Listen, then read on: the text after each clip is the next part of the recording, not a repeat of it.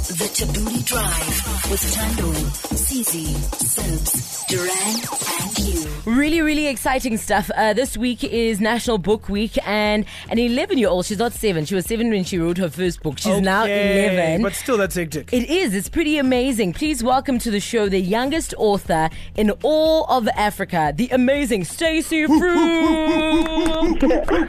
Hello, Stacey. Hello, Thando. I hear you're doing incredible things, Stacey.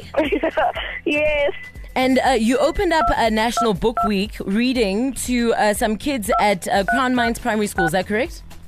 yes. And how was that experience?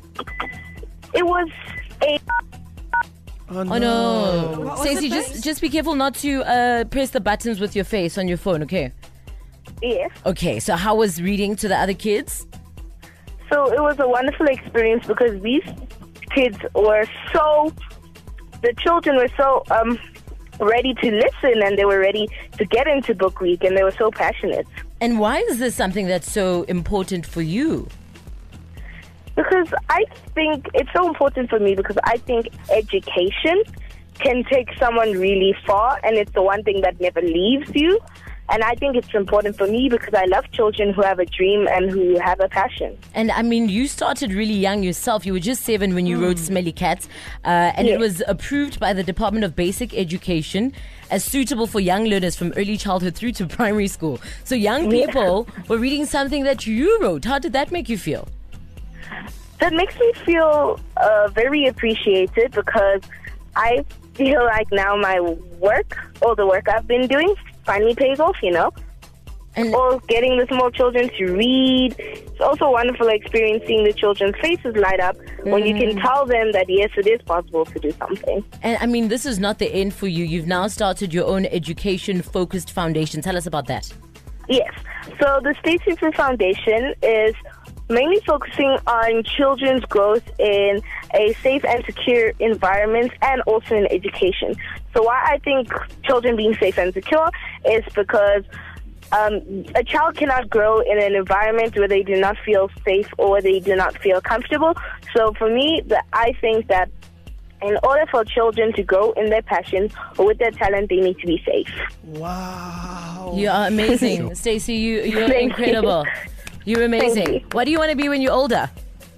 I'm not sure. I, I've been, I've thought about it, but I'm actually currently not sure what I want to be when I'm older. you, you've got a lot of time, so that's fine. Cece's Yeah, got a question yeah. for you. Stacey, when I was your age, I was reading books, not writing them. Just out of interest, what is your favorite book to read that's not written by you? Okay, so my favorite book is probably the Trap by the Trap by Alan Gibbons. Okay. It's a wonderful book with um, an insight to the life of um, a young boy growing up in this very tough environment and the challenges he goes through with his older brother and his family.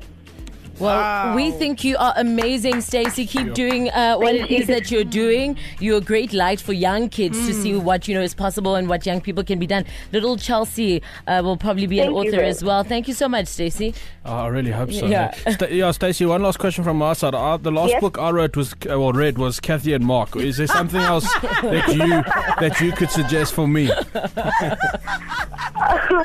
Well, any book I can suggest for you is my book. There we go. That is an amazing answer, Stacey, We love you. Thank you so much for your time. If you want to find out about Stacey, head on over to staceyfru.co.za. It's Dean Fuel on five. It's called "Loving Me Wrong." Just gone. Uh, what's the time? Four thirty. Let's see what's happening in news and sports. The Thabooty Drive with Thando, CZ, Serbs, Duran, and you.